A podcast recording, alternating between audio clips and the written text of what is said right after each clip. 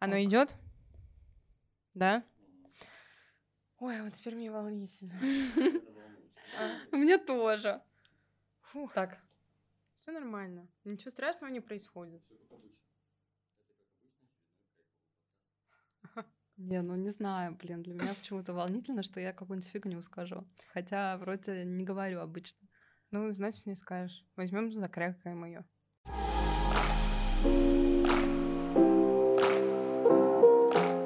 Всем привет, меня зовут Анжелика, но можно просто Лика, и это очередной выпуск подкаста «Откровенно говоря».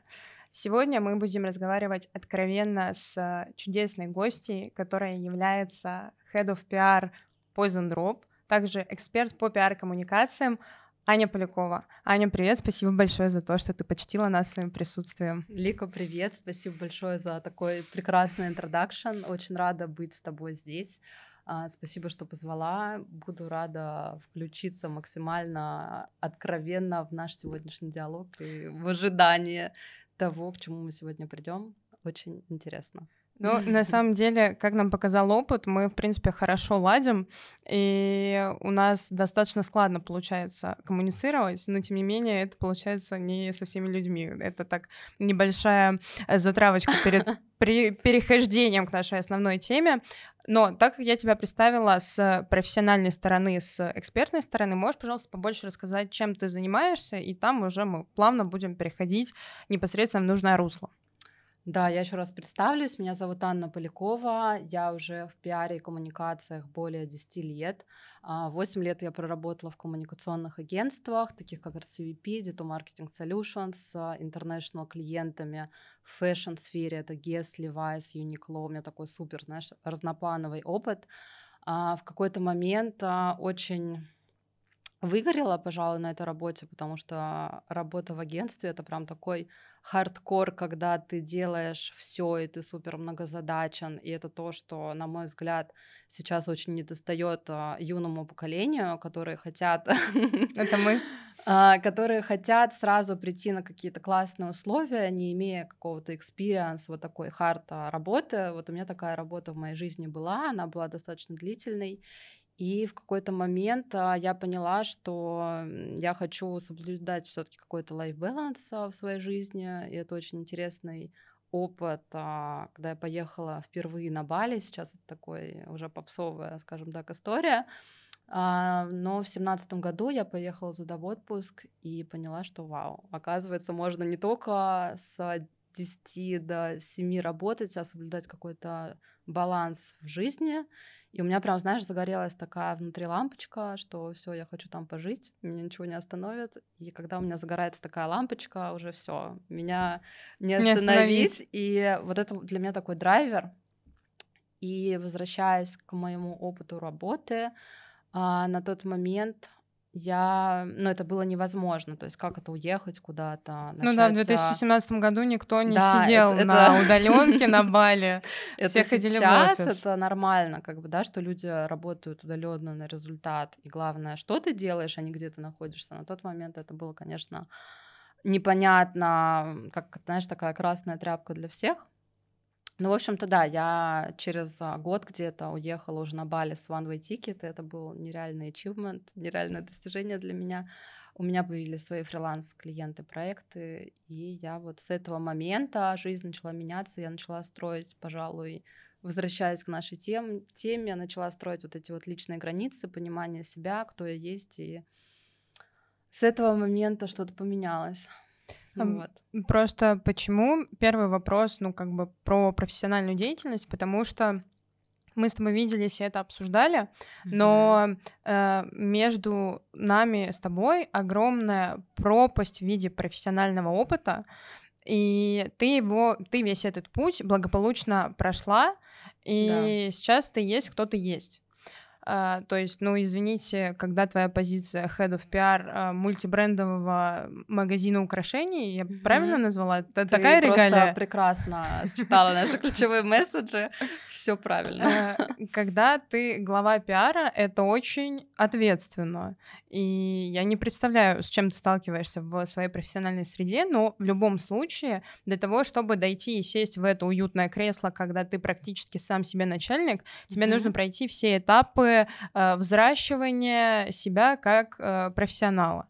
А зачастую да. то, с чем успела столкнуться я, это то, что когда ты амбициозный, живой, яркий человек, но ты приходишь в структуру, mm-hmm. тебе тяжело прогибаться под эту структуру, если у тебя есть голос, если у тебя есть амбиции. Есть люди, которым говорят э, что-то, они это с радостью выполняют, и в целом их ничего абсолютно не смущает. Мы с тобой тоже это обсуждали, что если мне что-то не нравится, я не буду молчать. Mm-hmm. И вот тут вопрос, проходя весь этот огромный путь до главы пиара Poison Drop, с чем ты сталкивалась в плане формирования как раз раз-таки тех же самых личных границ. Мы не обозначали это, но наша основная тема, которая идет сегодня красной нитью, это личные границы в разных их проявлениях. И это вот одно mm-hmm. из них, а, потому что когда сейчас ты это так, кто ты есть, ты можешь себе позволить в разы больше, нежели чем когда ты стажер, который еще выходит, скорее всего, на бесплатную стажировку, неоплачиваемую. И вот э, с чем ты сталкивалась в профессиональной индустрии, э, какие конфликты внутренние и внешние происходили, э, вот через что ты росла? Да, ты знаешь, я тут тоже хочу вводную такую дать часть. Мне кажется, experience, который был у меня, и то, что есть сейчас, это все-таки достаточно большая разница, mm-hmm. потому что время в целом поменялось, и я могу уже сейчас а, со своей стороны, со своей позиции сказать, что для меня, например, даже в системе команде для меня будет супер ценно и классно, когда человек, даже придя на позицию стажера, сможет себя проявить, сказать, что я хочу делать вот так, я вижу это так, и давайте мы это внедрим, потому что мы получим такой результат. То есть а, мне кажется, что сейчас компании и бизнес, они более открыты к тому, если они ну, в каком-то современном мышлении, подходе ну, бизнесовом, они будут поддерживать, наоборот, такие начинания, потому что это действительно эффективно, когда приходит какая-то свежая кровь со своим видением и может мыслить out of box, ну то есть не в шаблоне, в котором эта система находится, а наоборот вне этого шаблона. И то, что касается Poison Drum, для меня очень ценно это доверие, в том числе и акционеров, основателей бизнеса, к тому, что ты делаешь, ты можешь прийти с любой идеей, ее предложить и обосновать. Важный здесь момент, то, что ты должен обосновать, для чего это делаешь, а какая здесь, здесь цель и так далее. То есть вот сейчас, на мой взгляд, это более реалистично и более flexible. Я сегодня почему-то миксую с английскими Такая словами. Ты, конечно, англичанка. Ну, я не знаю, как на русский более гибкий. перевести, перевести, да, то есть а, более какая-то гибкая история, чем была раньше, с чем пришлось мне столкнуться тогда, когда я была юной студенткой, которая пришла работать в пиар. Ну, честно, я много себе наступала на горло, то есть а, у меня не стояло вопроса, что я это не буду делать, или что мне это не нравится, или еще что-то. Я во многом видела цель, не вижу препятствий, как бы вот эти вот э, наступления себе на горло, что я буду это делать во имя цели, но в какой-то момент ты взрослеешь, ты обретаешь внутреннюю цельность, и ты понимаешь, что ты к этому не готов. Но я лично через это прошла во многом, и в отношениях личных, и в дружеских отношениях, и в работе. То есть для меня это прям такой путь, что я не сразу умела вообще это как-то в себе выстроить внутри. Мне кажется, это еще связано с тем, что сейчас опять-таки приходится огромный бум и культ на психологию, что в принципе до нас эта информация доходит. Да. Мне кажется, в тот момент, когда это, с тем учетом, что это не колоссальная разница в годах, но тем не менее больше пяти лет назад, тогда как mm-hmm. будто бы не думаешь ты, будучи студентом, что у тебя есть какие-то права, да. какие-то личные границы, у тебя есть начальник, и у тебя есть страх вылететь, и у тебя есть желание остаться в компании. Да. Поэтому, если тебе нужно перерабатывать за бесплатно на протяжении месяца без выходных, ты считаешь, что это абсолютно нормально, значит, так оно должно быть в целом. Ну, как тебе сказать? Я вот опять же со стороны человека, который с молодым таким юным поколением работал, я все-таки вижу, что больше а, понимания сразу изначально этих личных границ. И если, допустим, я в 20 лет была готова делать все, что угодно, там э, подносить а, чашку воды и, и так далее, и так далее, меня это не смущало и даже, знаешь, внутреннего вопроса не стояло. То есть сейчас у студентов, у них все-таки ну, студентов, тех, кто начинает свою карьеру, у них больше вот этого, вот этой проявленности и меньше страха, и я думаю, что это связано с доступностью информации, и это такая особенность поколения, и с точки зрения работы, может быть, это не очень, а с точки зрения личностного роста, я считаю это классно и офигенно, и я бы хотела, чтобы будущие мои дети также умели сразу, ну, сразу как-то чувствовать, в чем их сильное качество, в чем они крутые, и могли это отстаивать. Э, две мысли хотела сказать, два тезиса. Первое, что молодое поколение сейчас очень сильно любит выпендриваться, но при этом, как говорится, да. за деньги, да, если вы мне будете платить 150 тысяч на стажировке, ну, конечно, я буду на нее ходить и чувствовать себя комфортно. И второе — это то, что иллюзорность бесконечности выбора. То есть ты, когда приходишь на работу, если тебе что-то не нравится, ты просто разворачиваешься и уходишь, думая, что, ну, ты открываешь HeadHunter, и у тебя там mm-hmm. 100 миллионов вакансий, и ты думаешь, что, ну, если вот тут, там, я не знаю, начальница дура, то я пойду на другую, где все будет хорошо. Скажи, пожалуйста, с высоты прожитого опыта, есть ли идеальное место работы, где все так, как ты себе представляешь, и где ты чувствуешь себя полностью комфортно? Мне кажется, идеальное место работы это где не существует слова начальник. Вот ты знаешь, говоришь, и оно меня просто триггерит, оно для меня почему-то вот такое, знаешь, пустое, бессмысленное. Опять же, я слышу тебя о чем ты, но меня почему-то вот это слово, оно меня жутко триггерит. Для меня начальник — это кто-то, знаешь, такой, кто э, дает какие-то указания, сам при этом не знает, как э, этого достичь, и просто спрашивает с тебя. Мне больше нравится слово «лидер», оно для меня вот позитивное. Это человек, который ведет за собой, который вдохновляет, который обучает тебя начальник. Оно прям вот для меня такое вот какое-то советское. И я его когда слышу, для меня прям это вообще мне кажется, что это как будто несовременно уже вот даже так а, такую модель в работе использовать и с нашим уровнем доступности информации, инструментов, как вообще сделать так, чтобы команда, бизнес работали успешно, кажется, это каким-то уже очень э, отголоском прошлого.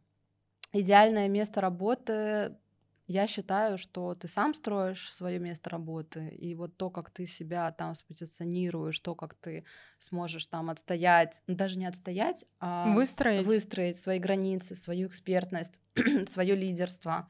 Вот э, это очень важно себя нести уверенно, но опять же, это должно опираться на какую-то конкретику. То есть э, ты не можешь прийти и просто спросить эти 150 тысяч. Ты должен все-таки приобрести конкретные навыки, которые смогут тебя а, закрепить. Ну, то есть есть а, ну, soft ОТП. skills, а есть твои можешь? конкретные как бы инструменты, твои навыки, которые ты можешь делать. Вот для меня это такой микс, и soft skills все больше приобретают а, важности и значимости, но без каких-то конкретных навыков их просто, ну ты не выйдешь просто на вот этих вот софт-скиллах. Тебе нужны а, конкретные навыки, да, которые ты все-таки должен приобрести. И понятное дело, что ты можешь их постоянно наращивать, они постоянно будут а, прибавляться и прибавляться, на какой бы позиции ты не был. Но возвращаясь к ответу на твой вопрос, ты должен для себя понять, кто ты, и потом это верно проявить в компании в работе, в бизнесе, быть уверенным в этом. Спасибо за ответ. И тогда плавно перетекая из профессиональной в личное, потому что в любом случае тот момент, когда ты начинаешь больше про себя осознавать, когда ты начинаешь углубляться в то, кто ты, и понимать, про что ты, у этого обычно есть точка отсчета. То есть какое-то, какая-то последняя капля, которая послужила катализатором того, что ты учишься выстраивать э, правильно личные границы, в первую очередь свои, потом со временем переходя к тому, что узнавая, что у других людей тоже, оказывается, есть личные границы, да. и с ними тоже надо работать. Э, помнишь ли ты, что послужило для тебя вот этим этой точкой невозврата, после которой ты начинаешь отслеживать свой путь становления и понимаешь, что вот с того момента я поняла, что я строю свою жизнь теперь по-другому. Да, слушай, но у меня тут две стороны медали, как будто мне интересно твой тоже experience узнать, как mm-hmm. у тебя с этим. Но я когда углубилась в тему личных границ и, знаешь, а, в тему того, как я их выстраиваю и так далее, я поняла, что я еще их и нарушаю. Ну, mm-hmm. то есть я их нарушала. То есть а, для меня это такие две стороны медали, когда ты ну, наверное, в жизненном опыте понимаешь, что такое чужие личные границы, что чей-то, чье-то желание или нежелание это не обязательно про тебя. У меня был, пожалуй, опыт созависимости, в том числе, когда ты перекладываешь ответственность на других людей за, свои чувства. И, ну, это же все, знаешь, такой путь. И, наверное, не было какой-то конкретной точки. Это mm-hmm. просто путь и кажется, что он какой-то бесконечный, и классно, что эта информация для нас доступна, что есть а, понимание в этом смысле, и мы можем над этим работать. Но для меня это путь, который все еще продолжается, и это классно. Ты как будто чем больше себя обретаешь, тем больше ты понимаешь и границы других людей. Ну вот, может, ты можешь вспомнить что-то вот какие-то картинки, эпизоды, которые приходят в голову, mm-hmm. э, в какой момент ты начала углубляться в психологию именно с этой стороны. Просто я за себя могу сказать, что, наверное, ну, в целом я достаточно юна относительно, э, и мой путь э, становления как таковой пришелся на 19 год, то есть, соответственно, мне 19 лет, это 4 года назад. А, тогда очень нехило так подбило мою психику то, что я из, из подкаста в подкаст я это говорю, э, любовная зависимость, неудачно я влюбилась. И в тот момент, когда я осознала, что это не совсем здоровая история, но меня почему-то не отпускает, ну, в общем, как бы я истинно разобралась в этом, и я поняла, что я теперь знаю, как со мной нельзя. И я думаю, да. с того момента э, началось углубление в психологию, потому что в любом случае я изучала, что происходит, почему я себя так веду, mm-hmm. почему человек себя так ведет. Мы начали все коллективно как-то тянуться к психологическим книжкам и статьям, и с того момента, наверное, на- начал складываться какой-то определенный пазл по взаимодействию с внешним миром. В первую очередь с любовными отношениями, но потом, как следствие, мы же все очень осознанные, проработанные, экологичные, и это теперь распространяется абсолютно на все, и на отношения с друзьями в том числе. И вот я думаю, что у меня тогда точка невозврата, эти стали вот эти не сложившиеся отношения, за что им огромное спасибо, потому что я не знаю, какой я бы была, не произойди того, что произошло, но тем не менее, вот, у меня такой взгляд, что э, как правило, такие изменения и такие новые постулаты появляются из боли. То есть это не от хорошей жизни, ты начинаешь углубляться в психологию, просто потому что ты такой, а изучу я, как мне личные границы ставить, э, как правило, как мне кажется, кто-то их очень жестко нарушает, что ты mm-hmm. в какой-то момент на начинаешь учиться, как, как за себя постоять и как mm-hmm. сказать нет. Вот что ты думаешь по этому поводу? Может, вот что-то тебе в голову пришло за это время? Ну вот, когда ты говоришь про точку невозврата, наверное, для меня вообще вот все, что касается личных границ, это начинается все равно из детства, из семьи, родители, и из отношений с родителями. Это какая-то такая базовая, наверное, история, с которой все начинается. И тут я еще хочу важную вещь подсветить. Ты говоришь, что не все идут от хорошей жизни в терапию, и не все как бы с этим, ну, что они идут из какой-то боли. А, мне кажется, все-таки в терапию идут люди, которые более осознанны, которые хотят улучшить свое качество жизни. И вот эта боль, она, в принципе, есть, наверное, у всех. Просто большинство людей, они предпочитают ее засовывать куда-то глубоко да. в дальний ящик, и это наоборот. Ну, то есть я не верю в какую-то картинку идеальной жизни. А Ее мне кажется, не существует. У каждого да, своя какая-то боль, своя, как говорят, травма. Угу. А, вот, поэтому круто, что есть инструмент, когда ты можешь сесть, с этим разобраться, пойти в этот путь и взять ответственность за решение каких-то ситуаций в своей жизни. Вот. А относительно точки невозврата, ты знаешь, я когда начинала это анализировать, почему я вообще уехала на Бали, почему я в принципе решилась на этот шаг, зачем мне это было надо. Ну, то есть а, сейчас это звучит как что-то понятное и очевидное, что ты уезжаешь куда-то в другую страну, там работаешь на фрилансе, на удаленке. А, ну вот реально на тот момент это было дико страшно, потому что ты уходишь из какой-то системы, и стабильности. И ты, да, и ты должен от чего-то отказаться, чтобы приобрести непонятно что. Для тебя как бы неизвестное то, что ты увидел в формате какой-то картинки, которую ты видишь просто, знаешь, поверхностно. И когда я начинала, конечно, это анализировать, уже после этого всего я поняла, что вот это и был шаг отстройки своих границ, когда ты уезжаешь, ты уже никому условно ничего не должен, ты сам строишь свой свою рутину, свой день, а, принимаешь сам решения. И я один ребенок в семье, и я, наверное, сталкивалась очень много с такой опекой родителей, их присутствием. И я ни в коем случае не говорю, что это плохо, это классно, наверное, в какой-то определенный возраст. Но вот для меня очень важен этот момент, когда ты понимаешь, где эта разница, где чьи-то навязанные установки, неважно, родители, социум, работа, еще что-то, и где ты. И для меня важно вот этот момент сепарации, его не упустить. И для меня, пожалуй, это был момент, когда я уехала. А, как ты считаешь, это один единственный путь, ну, то есть так радикально сепарироваться, потому что, мне кажется, вот у нашего поколения, у моих сверстников, это mm-hmm. действительно огромная проблема, что люди могут работать, люди могут зарабатывать, люди могут иметь повышение по должности, строить какие-то романтические отношения, но при этом все равно психологически они еще дети. И mm-hmm. есть вот именно эти отношения ребенок-родитель на постоянной основе. И вот как в таком случае, с одной стороны, стороны, ты вроде бы взрослый уже, есть какие-то регалии взрослого человека.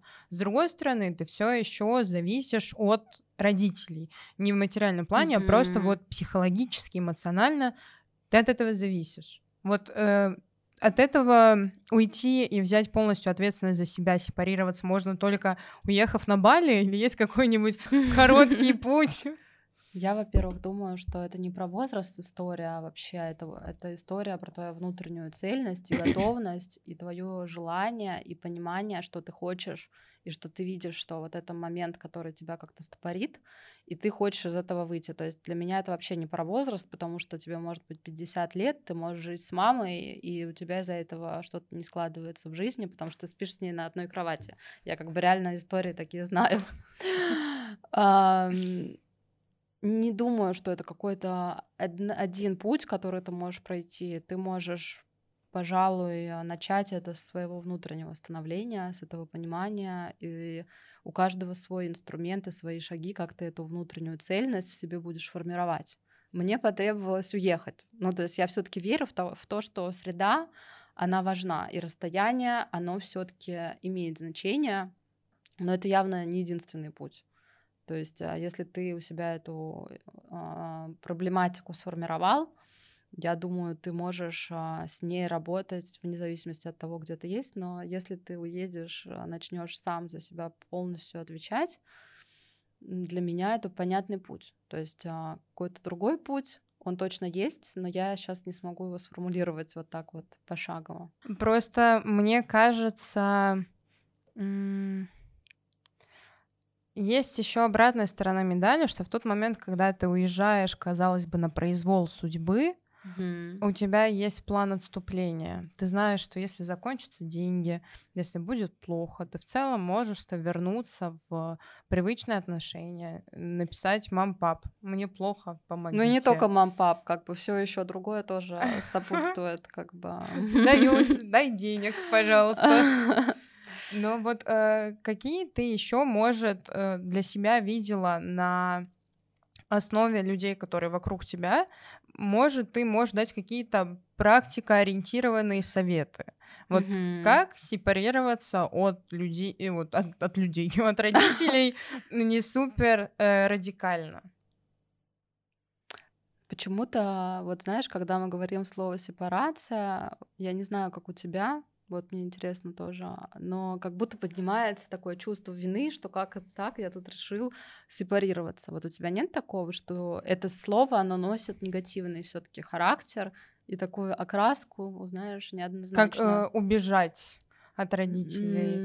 М, Ну, так это воспринимается, что разорвать все связи, вот вот сепарация, теперь я один.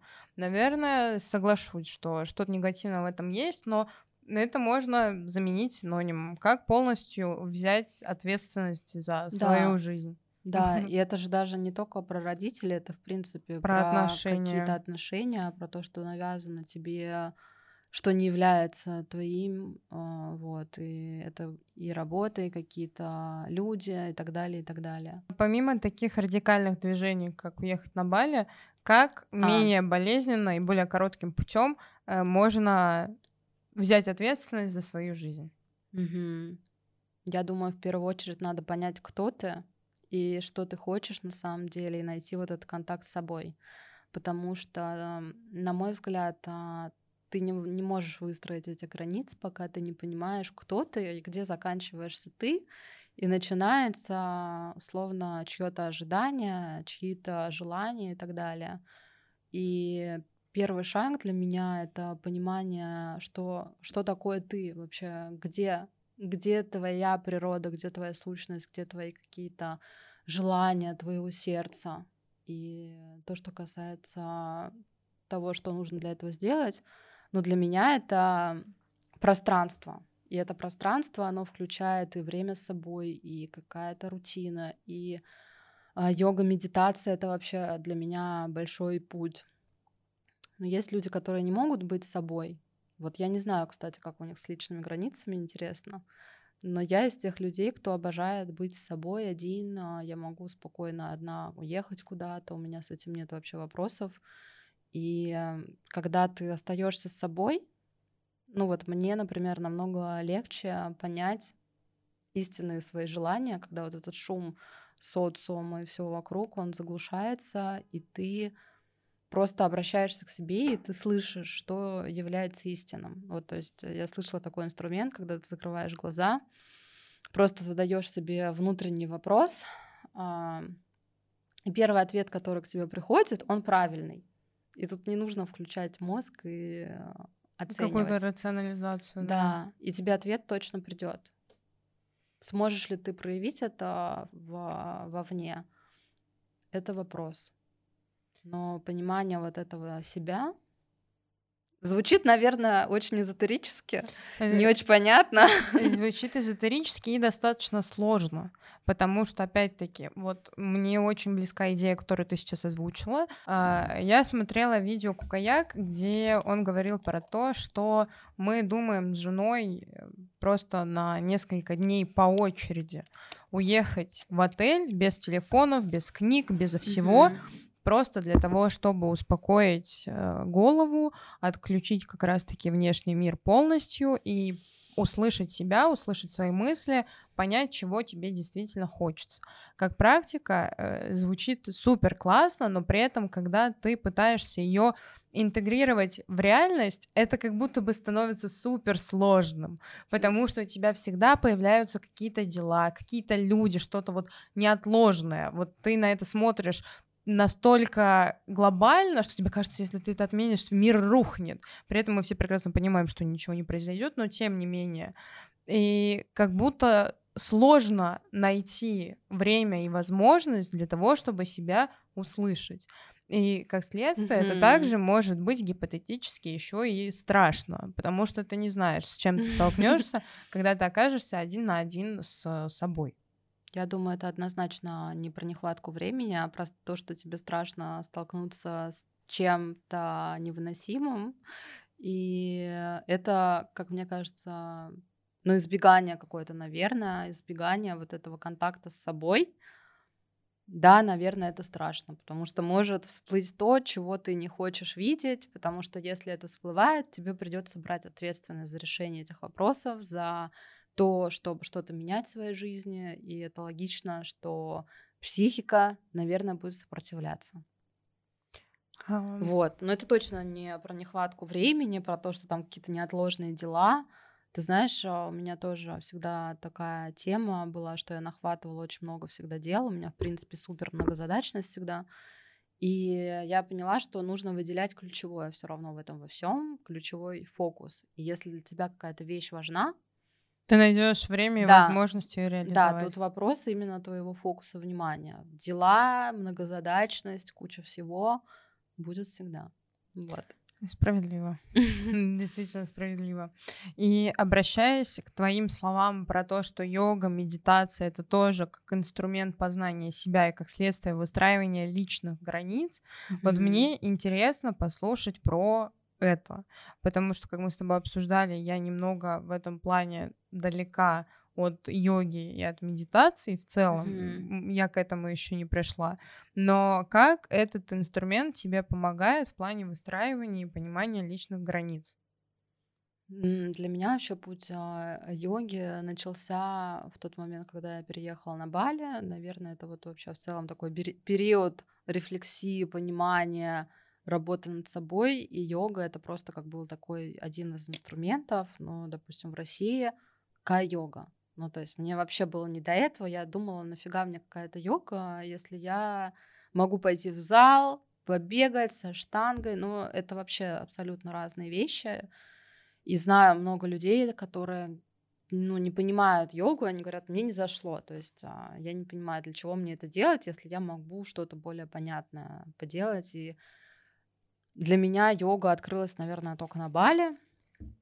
Возможно, потому что другие были методы преподавания, это раз, более специализированные, и два, что я была к этому более готова, потому что у меня было меньше вот этого шума и больше концентрации. И я бы это объединила в такую большую историю, как контакт с собой через тело. И у меня бывает такое, что я могу просто уйти в какое-то, знаешь, а, в какой-то... Но опять же, я извиняюсь за эзотерические слова, но, видимо, Бали Experience, он э, все равно у меня глубоко внутри.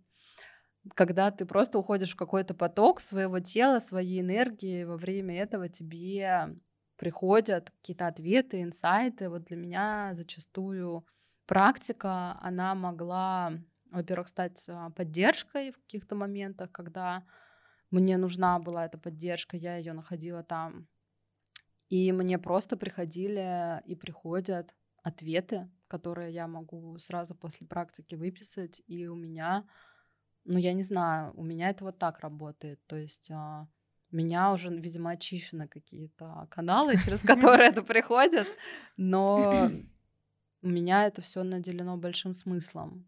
И когда люди говорят, что они не пришли к этому, я думаю, что просто может быть не время, и когда это время настанет, оно просто настанет. Либо нет, либо для тебя йога будет просто как физическая практика. Ну, то есть у всех по-разному. А для меня это стало вот прям контактом с собой, потому что для меня там очень много пространства, где я могу с собой взаимодействовать. Угу. Сложно объяснить конкретнее, но вот... Ну, видимо, это надо прочувствовать. Да, в какой-то момент я даже прошла обучение на йога-тичера, и это было прям большой такой непростой для меня опыт. И я бы, наверное, хотела даже в это углубиться, угу. потому что вижу в этом смысл. Смысл, когда ты можешь людям пока помогать, да, и быть в этом более глубоко. Ну, блин, это здорово. Я бы к тебе пришла на йогу. Хорошо. Ты а, будешь первой. Хорошо, я, согласна. А, такой вопрос. А, в целом, это он у меня появился на фоне того, что мы с тобой обсуждали. Для тебя, в принципе, понятие личных границ, они для тебя более жесткие и четко выстроены, либо это же такая Uh, достаточно flexible история, что они могут быть подвинуты в зависимости от обстоятельств или человека. Я думаю, что это не набор каких-то определенных правил, применимых к всем, а это навык ориентироваться на свои желания, свои чувства. Ну, то есть а, это не универсальный какой-то лист а, установок, которым ты должен следовать, а это опять же, возможность дать себе целый день ничего не делать. Вот для меня это самая большая проблема, например. Я думаю, у тебя тоже такое есть. Конечно. Потому что у тебя такой же безумный психотип, как у меня, когда тебе надо встать э, в 7 утра. ура! Да, да, и вот э, я тут тоже задавала себе такие внутренние вопросы, а это я так реально хочу? Или это вот не я так хочу, и это просто какая-то Мне диктуют установка. социальные сети. Да, да, да, то есть э, я еще попала под вот эту историю, там 40 килограмм ВКонтакте, Ой, ну, ПП, конечно. вот это все. Но вот э, тебе в тот момент сколько было лет? Слушай, ну я прям сталкивалась с РПП. Ну вот я Для тоже. меня это большая Просто проблема. У, у нас с тобой тогда, ну, видимо, эти паблики были в одно да. и то же время, но ты-то постарше, и ты в целом, ну, как, ну, в любом случае подросток и ребенок, они отличаются по да. мозгам, а вот по нам всем, вот по нашим, ну, по моим сверстникам, это тоже очень сильно ударило. Да, серьезно? Конечно. Я думала, что это ударило Потому что по мне тогда поколению. было лет, наверное, 12-13, ну и что, я подходила к зеркалу, вот ты смотришь на ноги, да. и ты смотришь на эти картинки, и ты садишься на водную диету или там это питьевую, ужасно. какие там были. И, ну, так как не было культа разговоров, бодипозитива и позитивного отношения к себе, ну, э, и родители-то про это не знали, мы просто вот все коллективно голодали, я даже в обморок один раз упала, и да, никто же этого не объяснял, этого просто, ну, ты не можешь объяснить то, с чем ты не сталкивался. И вот да. тогда пошла эта первая волна, и все выживали как могли. Но мне кажется, мы все покалеченные этими группами 40 килограмм, типичная анорексичка. Да. И как хорошо, что мы оттуда вышли. Но я прекрасно тебя понимаю. Да, да, да. Но, наверное, тут тоже история была не столько про возраст, сколько про то, что появились тогда соцсети, которых не было вообще, и не было такого понимания, что там Инстаграм, какие-то люди идеальные, какие-то идеальные картинки. То есть а, это стало появляться, и оно сразу начало влиять. И я помню, Просто когда я начала fashion работать, для меня стала эта тема почему-то очень важной. То есть а, очень большие опоры пошли именно на то, как я выгляжу, на идеальность, на перфекционизм. И вот опять же, возвращаясь к личным границам, как будто ты тут сам себе вредителем становишься. Ну, то есть ты сам себе создаешь вот этот ад. Несуществующий абсолютно, да, придуманный. Да, да. Несуществующий, который навязан социумом. И это жестко. Я вот сейчас даже начинаю вспоминать какие-то РПП-эпизоды. Мне прям страшно. Ну, не то, что страшно, но я понимаю масштаб этой проблемы. И это целое поколение. Это целое поколение, и когда тебе говорят, что а что ты паришься? У тебя же все классно. Почему ты вот так запариваешься на эту тему? Но ты один не можешь это пройти, как бы ты начинаешь себя винить и так далее. Но это прям проблема, которая должна масштабно быть поднята. Сейчас она уже начала подниматься, но не всегда так было. То есть э, вот эта идеальность, которая демонстрируется в Инстаграме, она, наверное, прессует тебя, когда у тебя не устоявшаяся психика и не отстроенные личные границы, на тебя очень легко повлиять. Слушай, вот тут два тезиса, опять такие, которые хочется упомянуть. Первое, мне кажется, из-за чего э, вот РПП и вся эта история началась у нашего поколения, почему на нас так сильно это повлияло, потому что в тот момент никто не знал, как работать с социальными сетями. И это сейчас мы, если видим то, что возвращается героиновый шик, мы просто это делим на 10 и такие, ну что ж, сочувствую моделям, которым снова надо худеть, а я пойду там, я не знаю, в качалку схожу, поприседаю со штангой, потому что мне этого хочется. Или поем. Или съем шоколадку, потому что мне тоже этого хочется. А в тот момент, когда это все в новинку, ты видишь эти картинки, и ты думаешь, что вот он идеал, к которому все должны стремиться, а все же вокруг к этому и стремились. Но да. вот мне кажется, у меня худели все поголовно, даже люди, которым не надо было худеть. Ну, если на то пошло, как бы никому не надо худеть. Ну, кому-то надо. Ну, вот в Америке тем, кому надо, они как раз-таки не худеют. А те, кому не надо, они постоянно в этой повестке. Э, вот, это первое, что я хотела сказать про то, что мы тогда столкнулись с каким-то новшеством нашей жизни, и мы, в принципе, все происходящее там воспринимали как, ну, принимали за чистую монету. Это ровно как тогда же был культ. Uh, у нас не было тогда галочек верификации, и у нас э, это было распространено, чтобы делать фейковые аккаунты ВКонтакте вот известных личностей. Я не знаю, сталкивалась ты нет. с этим или нет, но просто ты если там забиваешь, но сейчас я не знаю, делает ли кто-то фейковые страницы в... Мне за... кажется, только в, в Инстаграме, в... чтобы следить за кем-то. Нет, я про фейковые страницы известных людей. Я не знаю, делает ли это кто-то в экстремистских социальных сетях, но тогда, то есть, как бы, вот ты пишешь абсолютно незнакомому человеку, у которого там, я не знаю, скажем, написано Саш Петров, ты ему пишешь, и ты свято веришь в то, что тебе отвечает Саша Петров. А человек а, на другом все, конце провода над тобой как бы так потрунивает. Это делалось зачем-то непонятно зачем. Капец, какое я воспоминание сейчас разблокировала. Офигеть. А, и тогда... а зачем люди это делали? Наложить на себя чужой образ ну, какого-то типа, классного человека? Наверное. И просто тогда это все воспринималось иначе. Сейчас, если тебе напишет Саш Петров не с галочкой, ты скажешь «мальчик». Ну, типа, мошенники. Это опять эти мошенники, которые мне звонят и говорят, что у меня деньги с карты сняли. Да даже если Саша Петров напишет такая, Чё, о чем с тобой разговаривать? Ну, не конкретно Саша, я имею в виду вообще. Ну, то есть... Александр. Я имею в виду вообще, ну, ну, вот что... напишет тебе кто-нибудь, но мне, например, как бы пофигу, если этот человек для меня ничего не значит, факт того, что он известный, ну, не очень меня играет он роль. не очень привлекает, да.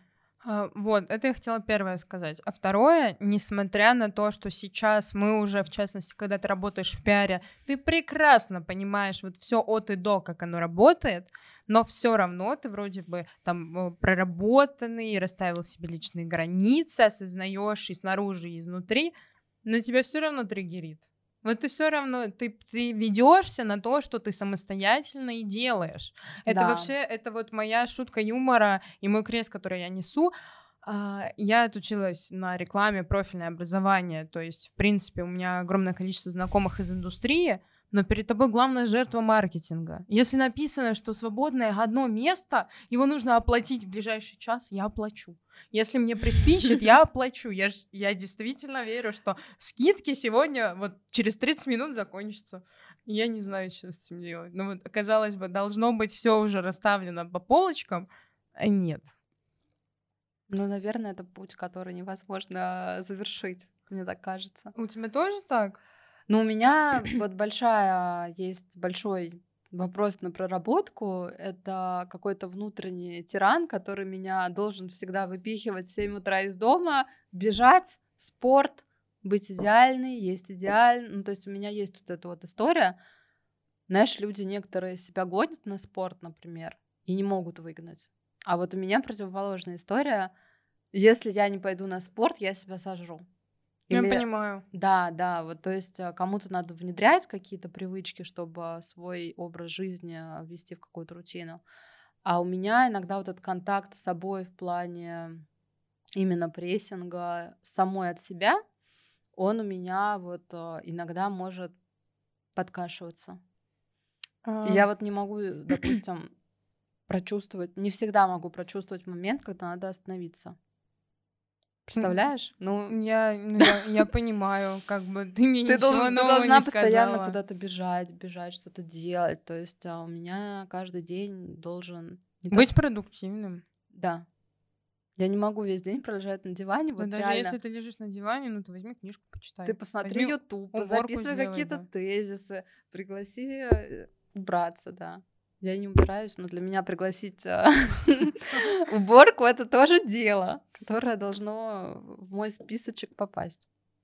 Э, Причем очень интересно, как э, я сейчас об этом подумала, говоря про те же самые красной нитью идущие личные границы, мы классно учимся их выстраивать в социуме. То есть, если там к тебе вплотную подойдет человек, и ты ему можешь сказать, отойдите, пожалуйста, мне некомфортно, ты можешь прийти к соседям и сказать, вы можете, пожалуйста, сделать музыку потише, мне громко, но когда ты сталкиваешься внутри себя вот с этим тираном да. и с собой, с собой, ты не можешь это урегулировать. То есть вот я слышу не... тебя. Я Очень не, слышу. я не знаю, говорит ли тиран голосом родителя, который то, что тебе нужно быть идеальным, тебе нужно вот как бы все делать супер здорово, классно, там типа э, на пятерке, на красный диплом. Мгм. Вот если это, как ты думаешь, продолжение а, вот этого синдрома отличника, наверное, да, либо же это просто какая-то новая субличность, которая появилась на фоне социальных сетей и культа достигаторства, что тебе нужно быть идеальной не столько для себя, сколько для окружающих. Потому что, ну вот, ну, я, кстати, иногда ощущаю, что я что-то делаю не потому, что я хочу, а потому что мне надо это показать. Да, потому что у тебя уже какая-то модель в голове сформирована, которой ты должна следовать, и ты не можешь а, вот это прочувствовать, когда нужно сказать себе стоп. Я думаю, что это микс, если честно, из а, каких-то паттернов прошлого, да. Ну вот когда я начала с этим разбираться, я поняла, что ну как будто это откуда-то из детства. Но как бы в детстве мне никто не говорил, будь идеальной, будь отличницей и так далее. То есть это все очень сложно мне раскопать пока, я не понимаю. Но в том числе и психотип, наверное, влияет, когда ты вот такой весь, а, Гиперактивный. гипера- гиперактивный. Это, пожалуй, вот в миксе дает такой результат. Но мне прям очень сложно бывает остановиться. Но это же очень не экологично. С тем Это не учетом, а- это не что это сейчас пропагандируется, как нужно вести себя со всеми вокруг, никто не учит тебя быть экологичным по отношению к самому себе и Однозначно. уважать себя в первую очередь. Вот когда это в отношениях и я, и я. Э, вот что с этим делать? Как ты думаешь? Вот мне сложно пока с этим разобраться, где я, вот где реально я, где я, потому что я хочу идти на спорт, я хочу ехать туда, туда, туда, туда, успеть кучу всего, а где не я и где я просто хочу быть идеальной. Пока вопрос открыт. Продолжаем работу. А, как- Но мне зачастую кайфово в этом режиме, когда я вот кучу всего делаю. Ну, конечно, кайфово. Я от этого кайфую, Поэтому- я не могу по-другому. Слушай, мне кажется, это ловушка мозга, потому что ты от этого кайфуешь, потому что ты себе говоришь, что вот ты это все сделала, ну смотри, какая ты молодец. Вот, ну ты же не лежала на диване. А вот те, кто лежат, вот они не молодец. А ты молодец, ты вот с 6 утра до 6 утра на ногах, ну такая ты молодец, конечно. Давай вообще спать не будем, и дальше в 6 утра куда-то побежим. Ну, вообще, то, что дает тебе энергию, это классно. Если вот это на моменте, что дает энергию, то, наверное, это надо делать. А когда ты уже чувствуешь, что все, у меня бывает такое, что я себя выпихнула на пробежку, Потому что надо. ну, как бы потому что мой мозг диктует, что срочно мне надо, но у меня болят ноги. То есть я уже И настолько бегаю, не бегать настолько бегаю как бы каждый день, что уже болят ноги, и надо бы просто полежать. Или на растяжку сходить. Да. А, например, растяжка такая, ну, это, Это с- не физическая активность. Да, да, да, это не спорт. Это не спорт. Вот у меня на примере спорта это, конечно, вот а, я наблюдаю за этим. Но сложно давать себе остановку. И, наверное, там есть какой-то страх. Как ты Пожалуй. думаешь, э, с этим можно разобраться самостоятельно, или это только через терапию? М, Вообще, думаю, что в терапии ты можешь быстрее с чем-то разобраться, потому что это профессиональный подход, где ты делаешь это совместно с человеком, который тебе может отразить какие-то вещи. Ну, то есть у тебя же в голове играет какой-то определенный мультик, И, и тебе из него выйти довольно-таки сложно. Тебе нужен человек, который сможет тебе дать другой мультик. да, другой мультик, который будет вне твоего контекста. Если у тебя есть такой человек, а, который так же, как ты, работает над собой, я думаю, что это классно. Но не всегда же есть такой человек, которому ты можешь отразить то, что у тебя внутри, который может дать тебе фидбэк, и как бы, ну, это определенная форма близости, которая не у всех а, есть. И в терапии ты эту, эту близость получаешь, и, наверное, это можно быстрее понять для себя. Говоря про формы близости, а перейдем-ка мы к романтическим и дружеским взаимоотношениям. Мне кажется, и, это и сразу такое, может, не надо? Это все твои страхи. Да, я знаю. А, Почему ты боишься? С чего именно? Ну вот, вот такая реакция, что, может, не надо. Из, ну, то, что ты говорила, что страшно сказать что-то не то. Угу. Нет, я скорее говорила про то, что страшно себе сказать что-то не... А, подожди, я, я сбилась с мысли. Страшно сказать в близости что-то не то или страшно себе именно сказать Нет, вот не я то? сейчас сказала, а сейчас мы переходим к романтическим Да. и дружеским. А, ну, наверное, у меня бывали в жизни отношения и дружба, а, когда была созависимость, когда я на человека накладывала какие-то определенные свои ожидания и не была еще такой а, цельной, да, и сформированной, и я могла какие-то моменты принимать на личный счет, что вот условно, ну, любому человеку нужно пространство. Факт. Да, и важно чувствовать, где это пространство нужно давать. И в дружбе, и в отношениях. И, наверное, я из тех людей, кто прошел путь от а, человека, который такой, ну вот моя любовь, возьмите ее, пожалуйста, ее же так много, вот возьмите эту любовь, я хочу ею делиться.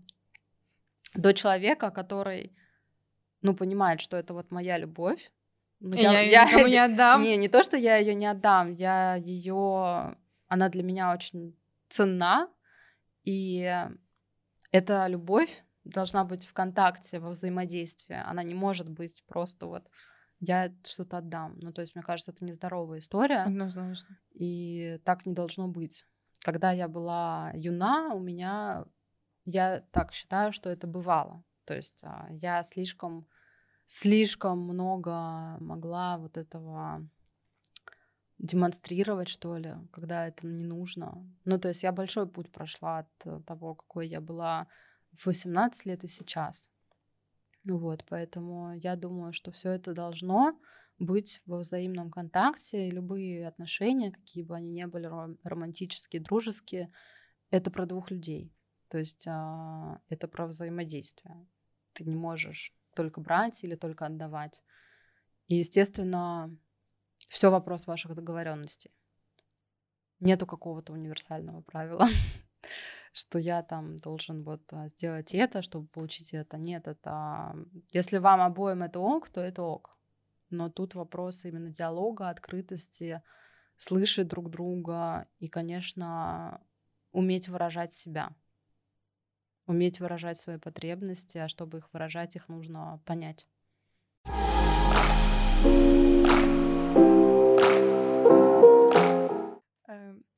Вот то, что ты сказала про обоюдные договоренности на берегу, мне кажется, это сейчас уже пройдя весь тернистый путь, мы понимаем, что такое может быть. Но когда ты помоложе, поглупее, ты не особо об этом задумываешься в целом. Вот то, что ты сказала про созависимость, мне кажется, это ну, практически уже классический сценарий, где первые твои отношения, в которые ты входишь, они достаточно нездоровы. Ну, то есть у меня мало примеров, у кого первые отношения, они получились нормальными. Вот э, я тебе рассказала про свою историю, то, откуда началось мое формирование и мой интерес в стезе психологии. Если это не супер конфиденциальная информация, можешь ли ты поделиться по верхам своей историей вот про созависимость в плане любовных отношений и про дружеские мы тоже попозже поговорим. Ну да, то, что касается отношений, я думаю, что в юном возрасте, когда ты вступаешь в отношения, ты еще все-таки не сформирован, ты не понимаешь, кто ты, вообще, где твои границы, чего ты ждешь. Ну, то есть а, все истории каких-то ранних отношений, которые я видела, они, даже если переходили в брак, в семью, в детей, они по итогу разваливались, потому что, на мой взгляд, тут причина очевидна. Ты еще не можешь вообще понять, кто ты, что ты. Ты не готов, в принципе, к тому, чтобы вступать в такие отношения, потому что, ну, я считаю, это заведомо какая-то нездоровая история.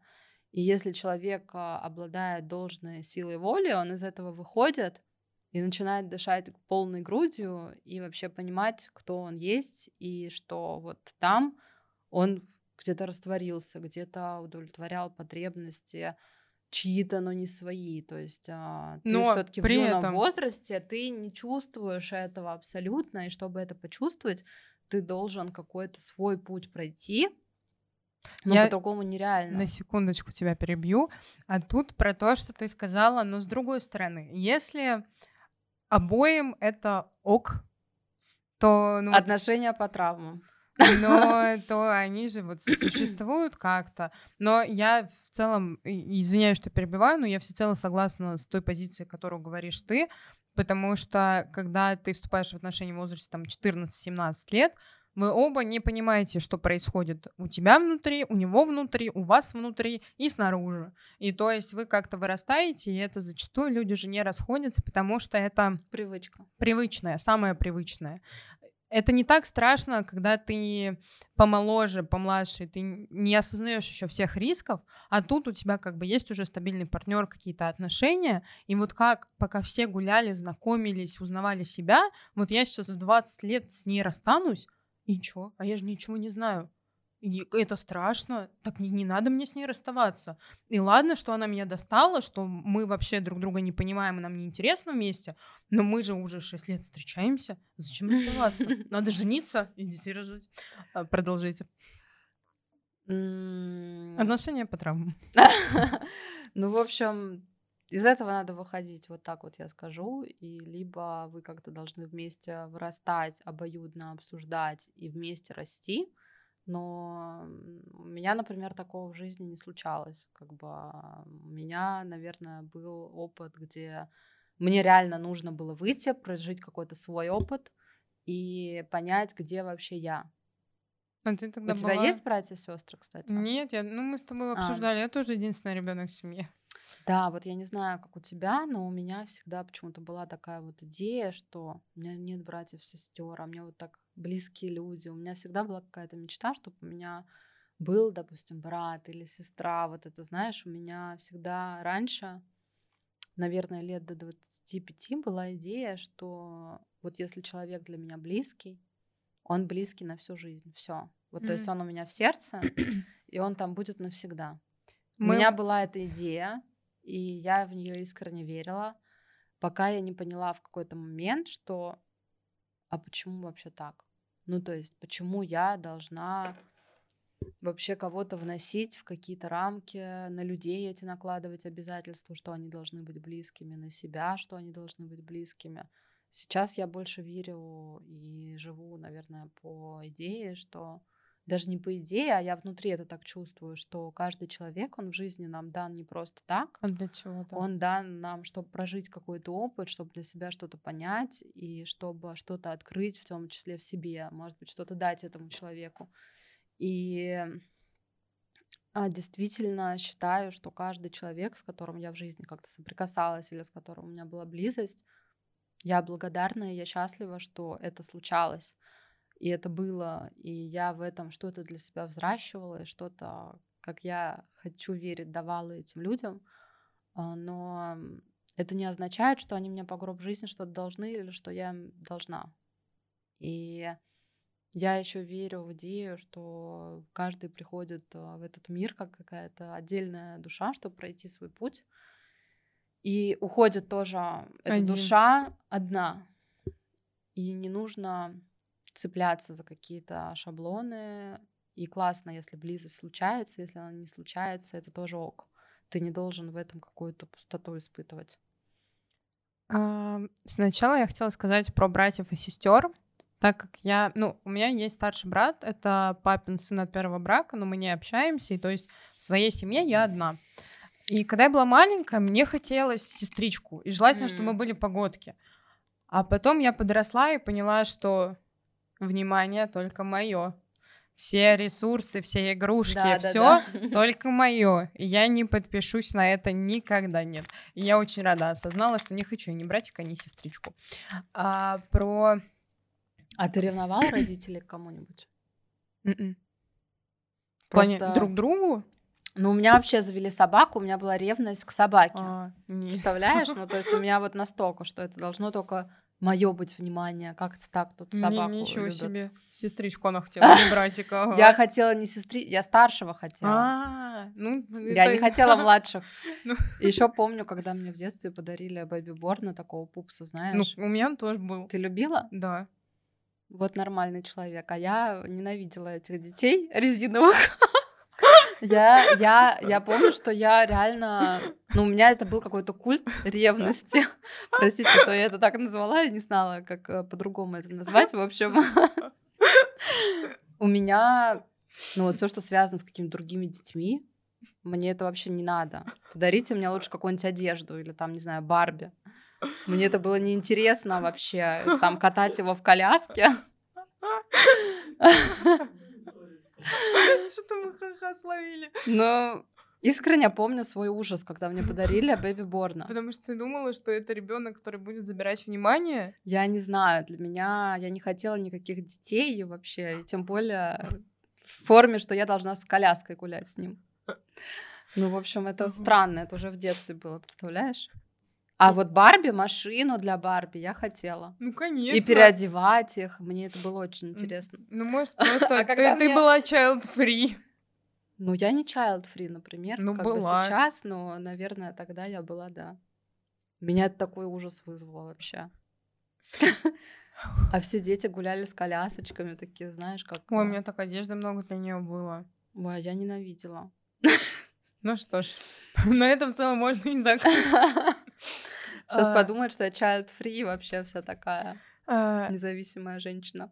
Что я еще хотела сказать, это то, что ты говорила про то, что до 25 лет ты часто вот эм, вешала на людей ярлык, то, что ты со мной по гроб жизни. Мы с Мгм. тобой повязаны, все, вот мы близки, э, вот навеки вечные. Мне кажется, у нас просто более недоверчивое и разочарованное поколение, потому что э, вот в нынешнем возрасте вот я очень скептически отношусь, например, к раз и навсегда и на всю жизнь. Хочется в это верить, но смотря объективным фактам в глаза, как будто бы в это не особо верится. То же самое с друзьями. И, в принципе, что как будто мы сейчас уже пришли к той истине, что твои ожидания — это твои проблемы. Ты можешь Мгм. быть благодарен человеку за момент здесь и сейчас. То есть мы даже вчера вечером переписывались с подругой в контексте будущей жизни. У нее сейчас очень сильный процесс и этап становления, потому что были моменты, которые нужно было а, как-то объяснить там, ну, перекраивать, пере, перекраивать прошивку внутри. Ну, в общем, человек выбирается из этой ямы, и она мне написала такую фразу, что «Лик, вот я в тебя очень сильно верю, я верю в твой успех, и я надеюсь, что я смогу его пережить». Я говорю, ну, я как ну, я в тебя тоже безумно сильно верю, и поэтому давай мы будем двигаться вместе, но в любом случае мы с тобой сейчас говорим про жизненный промежуток в несколько лет. А, Сейчас нам с этим человеком супер комфортно дружить, это мне близкий человек, но мы с ней друг другу об этом говорим, что в нынешних реалиях мы сейчас близки. Мы М. хотели бы быть дальше близки, но мы не можем этого гарантировать даже при наличии желания. Потому что иногда жизнь складывается так, что с близкими людьми мы тоже расходимся. И то есть мы прям вот искренне, честно друг другу об этом говорим, что мы рады тому, что мы есть друг у друга сейчас, мы благодарны. И если не сложится, ну, это будет грустно. А может, в тот момент, когда не сложится, и не будет грустно.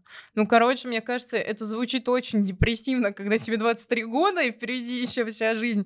Но, тем не менее, мне кажется, просто вот это особенность нашего поколения, что мы по-другому относимся к людям уже. М, Я думаю, что это не грустно, это наоборот классно, что ты не воспринимаешь каких-то людей как а, нечто такое, что должно тебе принадлежать, что они могут дать тебе свой... Они могут тебе то- что-то дать, вы что-то друг другу можете дать, но и кайф отношений любых, на мой взгляд, в том, что ну вот это есть здесь сейчас, но ты не знаешь. Это все, что касается вообще каких-то чувств, это очень тонкая такая материя, которую ты не можешь гарантировать. И тут а, важно иметь внутреннюю такую цельность и самоидентификацию вообще кто ты есть, чтобы уметь из этого выходить, не ранясь, Ну, то есть а, понимать, что даже если ты испытываешь какие-то чувства, ты их проживаешь, согласись. То есть даже если тебе больно в какой-то момент, это нормальные чувства, и ты просто проходишь через них и возвращаешься к себе, как бы это странно ни звучало. То есть это не то, что ты сразу из чего-то вышел и такой, все классно. Ну, если это твое решение, наверное, да, но любые отношения это про двух людей, про выбор двух людей. И это из этого состоит жизнь, из разных чувств, и нужно позволять им быть и понимать, для чего тебе эти люди даны. Но идея того, что кто-то кому-то принадлежит, она очень такая душащая. Она не, не приводит тебя к ну, какое-то к проживанию своего пути. Ну, опять-таки, смотря с какой стороны посмотреть. Если на это посмотреть с позитивной стороны, если вы там, вот, знаешь, купили браслеты бесконечности, что вы лучшие подружки до конца жизни, и вы стремитесь это поддерживать, это тоже же здорово, что это ты, э, за, ну, как бы ответственно выделяешь в своем сердечке место другому человеку, он это, в свою очередь, тоже делает, и вот вы там через 20 лет э, сидите, ужинаете с детьми со своими, еще через 40 перез 60 лет вы уже сидите с детьми и с внуками. И вы... Это очень классно. Ну вот, мне кажется, сейчас очень сложно с такой близостью. Очень сложно.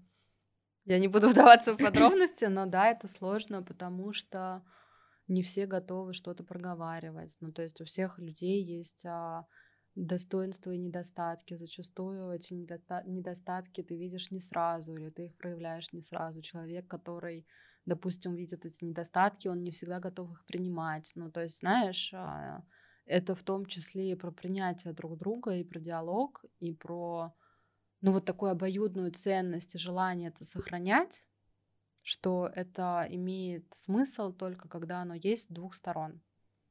Когда это только с какой-то одной стороны, это больная история. И это очень классно, и это очень ценно, когда так а, бывает и так случается. Но у меня, допустим, были неоднократно какие-то в жизни отношения и дружеские, и романтические, которые, ну, мне приходилось заканчивать, потому что ну, я понимала, что это уже какая-то история, где я теряю себя.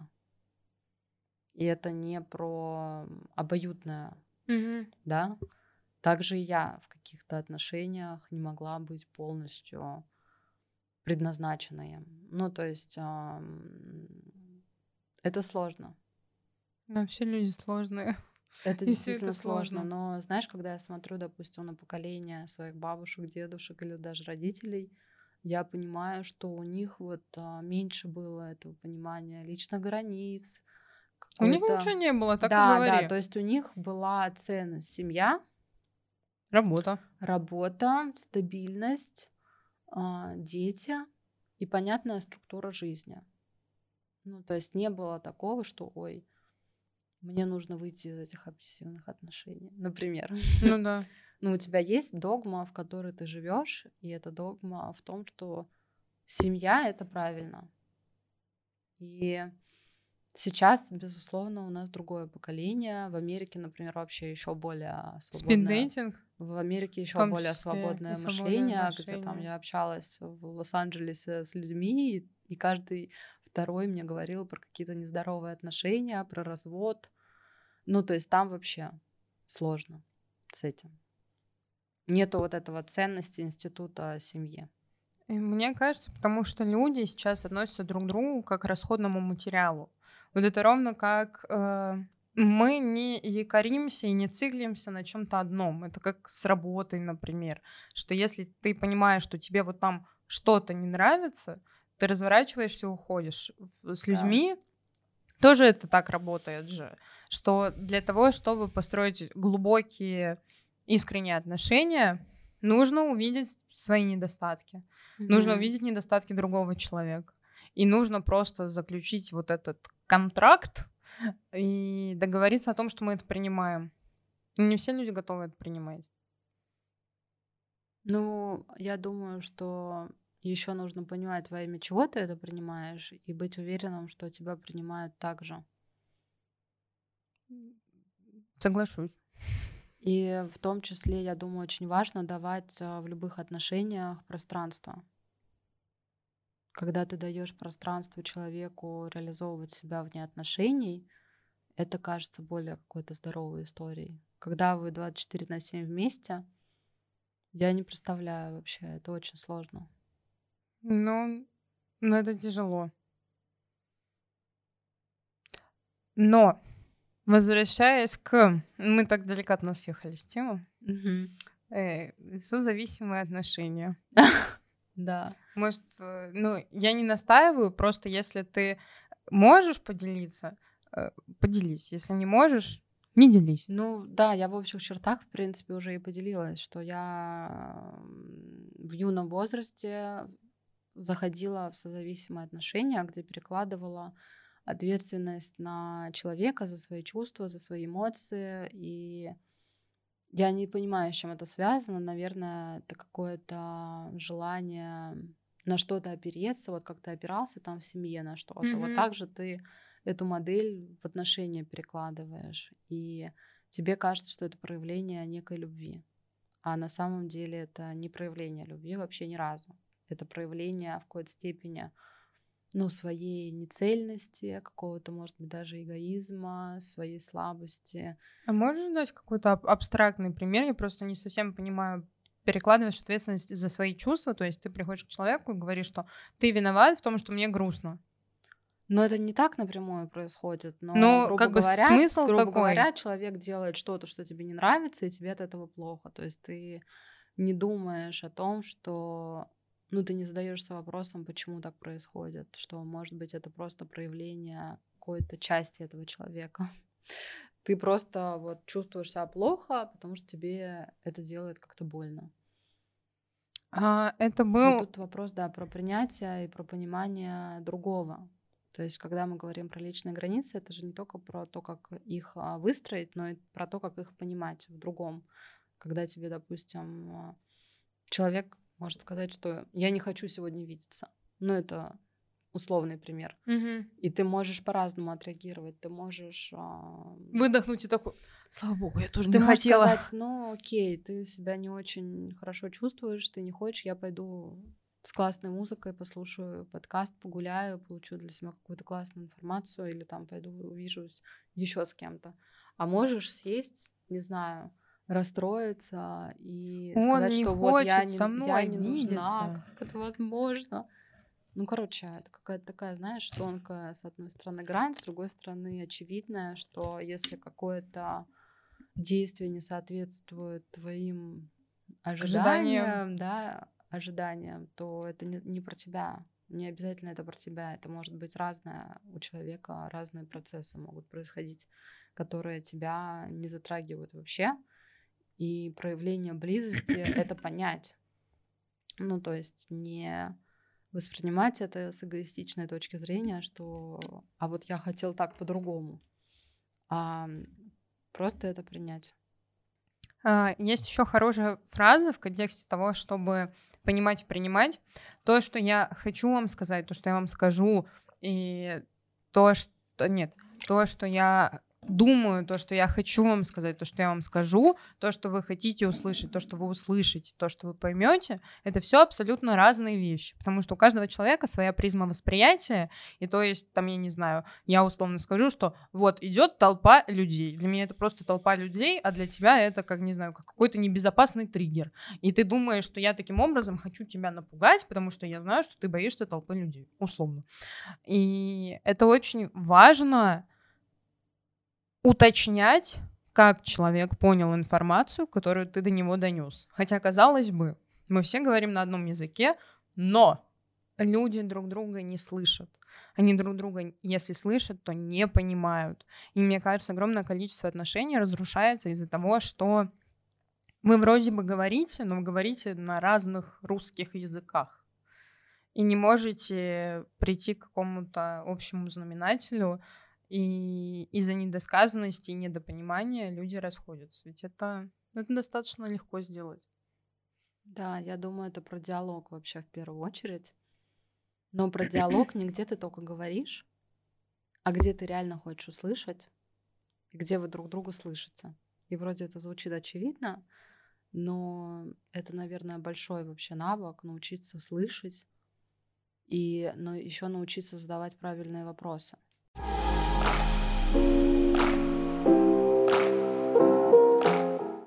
Наверное, еще основополагающее, что хотелось бы затронуть, мы уже об этом вскользь говорили, что все идет из семьи. Но, тем не менее, мне кажется, семья — это одно из самых сложных мест, где тебе нужно выстраивать свои личные границы.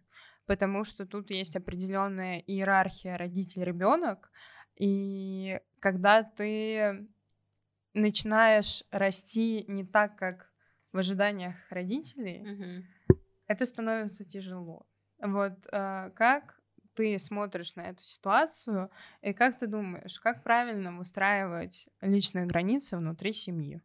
Потому что я поделюсь своим опытом и, ну, после того, как хочу услышать ваш ответ.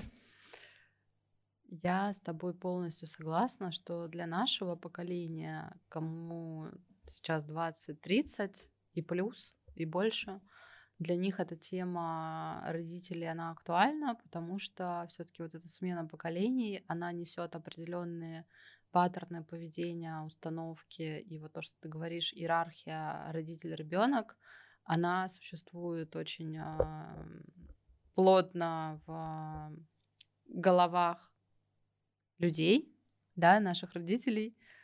И мы, я очень надеюсь, что мы будем уже более осознанными, свободными родителями, которые будут давать ребенку проявляться так, как он хочет. Мне тут сложно дать какое-то видение, потому что у меня нет своих детей, и я не могу ручаться за то, каким я буду родителем, но я бы хотела, а, чтобы для меня жизнь ребенка была, как знаешь, такая модель, где я даю жизнь человеку, душе, которая может проявляться так, как она должна в соответствии со своей природой и так далее, а не навязывать какое-то свое видение. И эм, здесь сложность в том, что это навя... даже не навязывание, а вот эта иерархия, она же идет из позиции заботы, любви Да. со стороны родителей. И зачастую ты в этом можешь просто потерять вообще себя. И эм, это сложно. Это действительно сложно. И я считаю, что я сейчас задумалась, какие шаги надо сделать. И в моем случае, да, как я и говорила, это... Бежать. м, Ну, это определенная сепарация, где ты начинаешь сам брать за себя ответственность, а не перекладывать эту ответственность на кого-либо, в том числе и на родителей.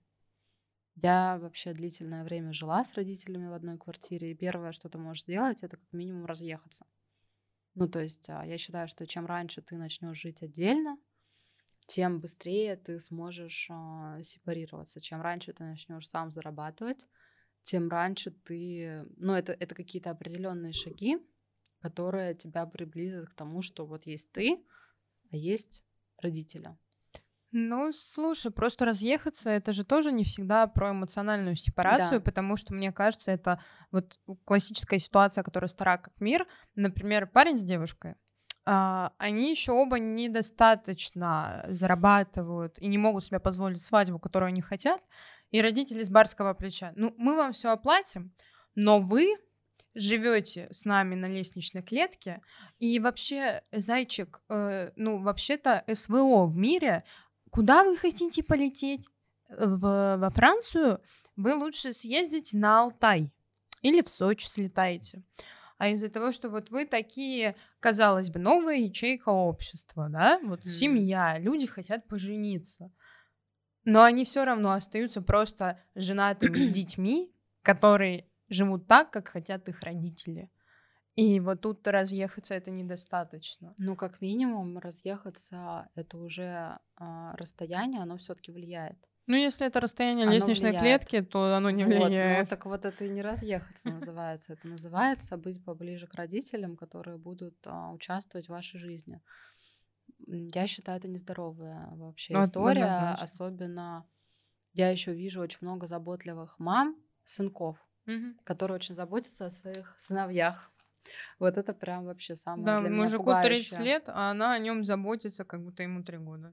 Да, да, вот а, это, конечно, нездоровая какая-то история, которая тебе перекрывает кисло- кислород. Или Но еще, знаешь, есть такой тип родителей, жертв, ну, которые попадают в роль такой жертвы, о которой надо заботиться, Мгм. там, а, уделять внимание. идет уже подмена ролей, что дети Да, становятся да, родителями. да, да. Вот это вообще, я думаю, этому еще сложнее противостоять, потому что у тебя, наверное, чувство вины поднимается, что твоему родителю нужна забота, а ты там куда-то уехал, например. Ну, наверное, здесь а, очень все зависит от ситуации, когда забота необходима, она должна быть, и есть какие-то определенные обязательства детей перед родителями, а когда они в каких-то находятся сложных да, ситуациях.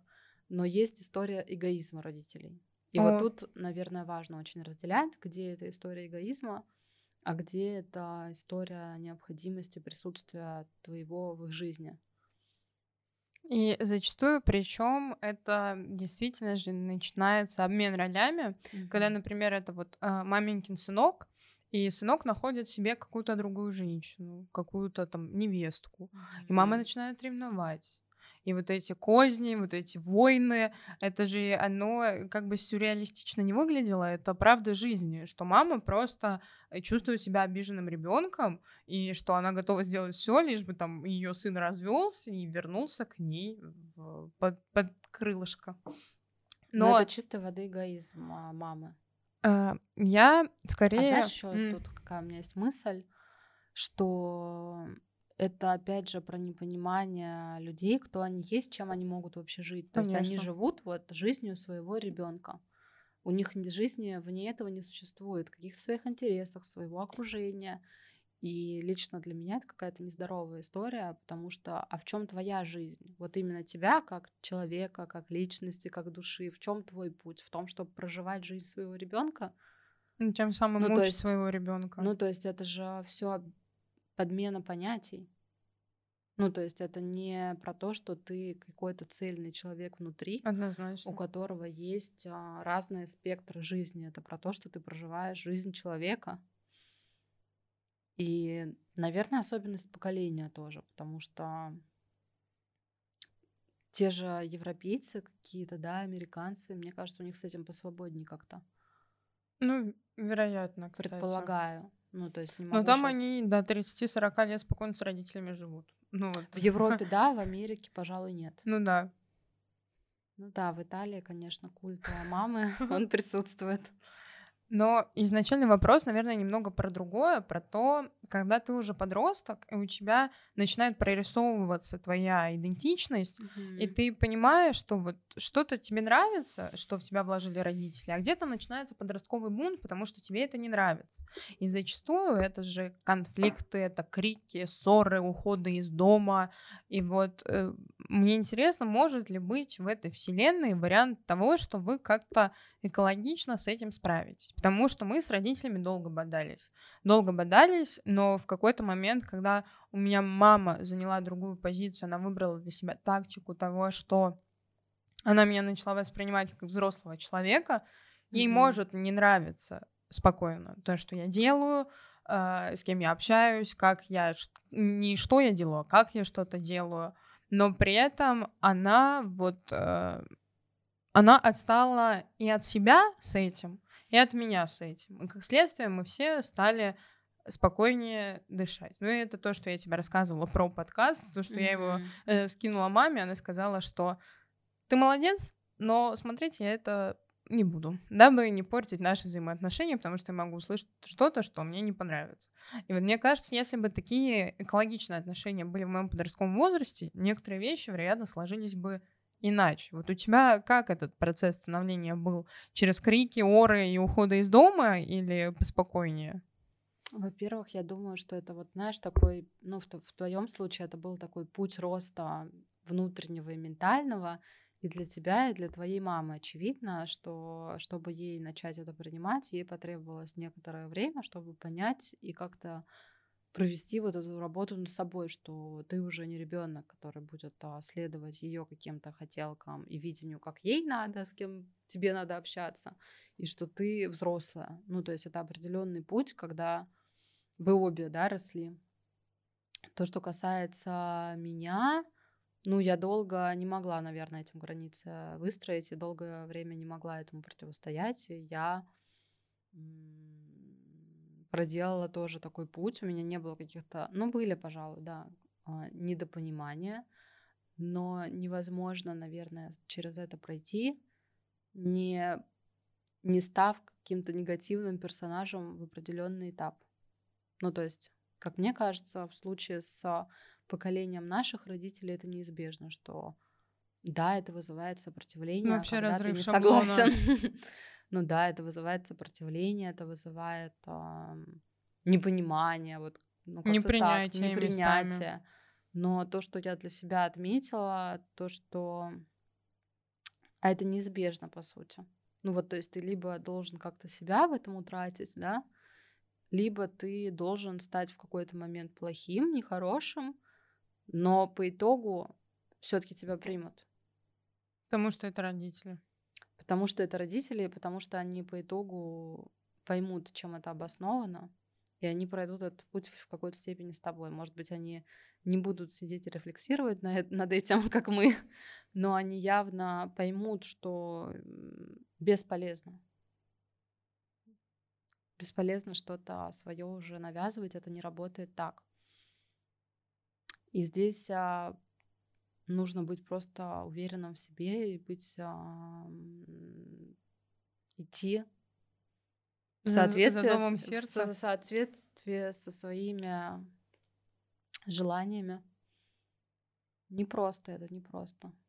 Ну вот в моем случае это началось, когда я, когда начались мои длительные отъезды. Mm-hmm. Это даже было не тогда, когда я начала быть независима в плане материальном. Это про расстояние когда я уже там начала сама снимать жилье, сама планировать свои какие-то переезды, перелеты.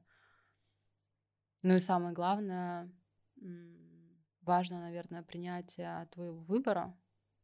Это и вот сейчас ценное. я, в принципе, это получаю, и это дает тебе поддержку и уверенность в том, что ты делаешь правильно.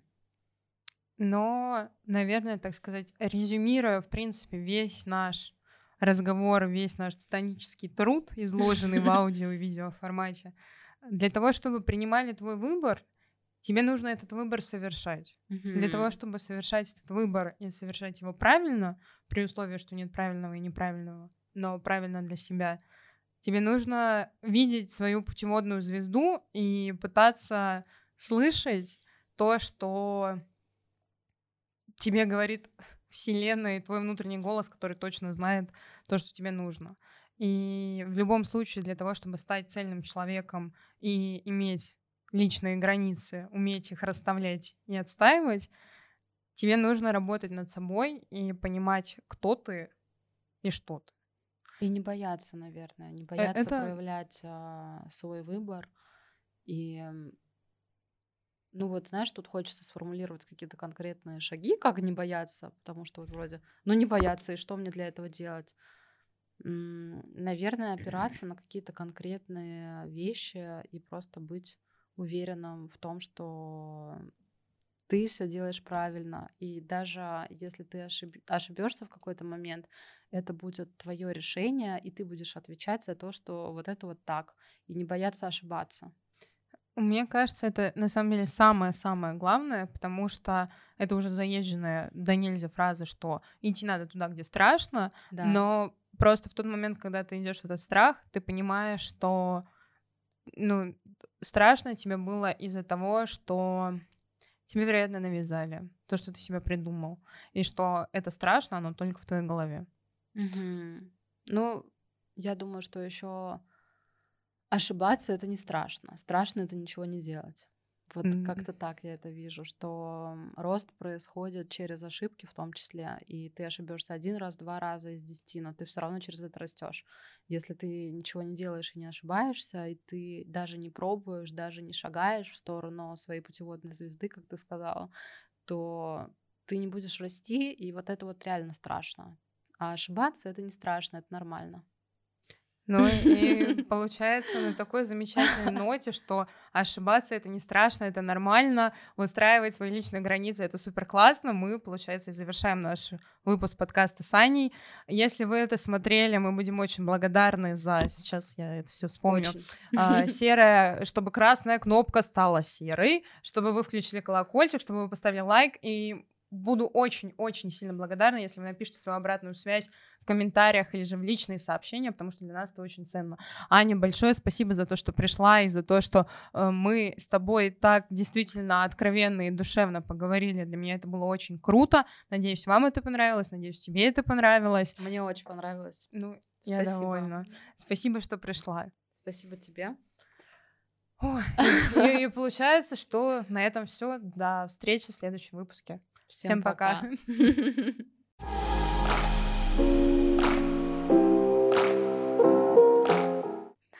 Ой, спасибо тебе, дорогая, вообще. Просто я прям как будто, не знаю, мне очень понравилось.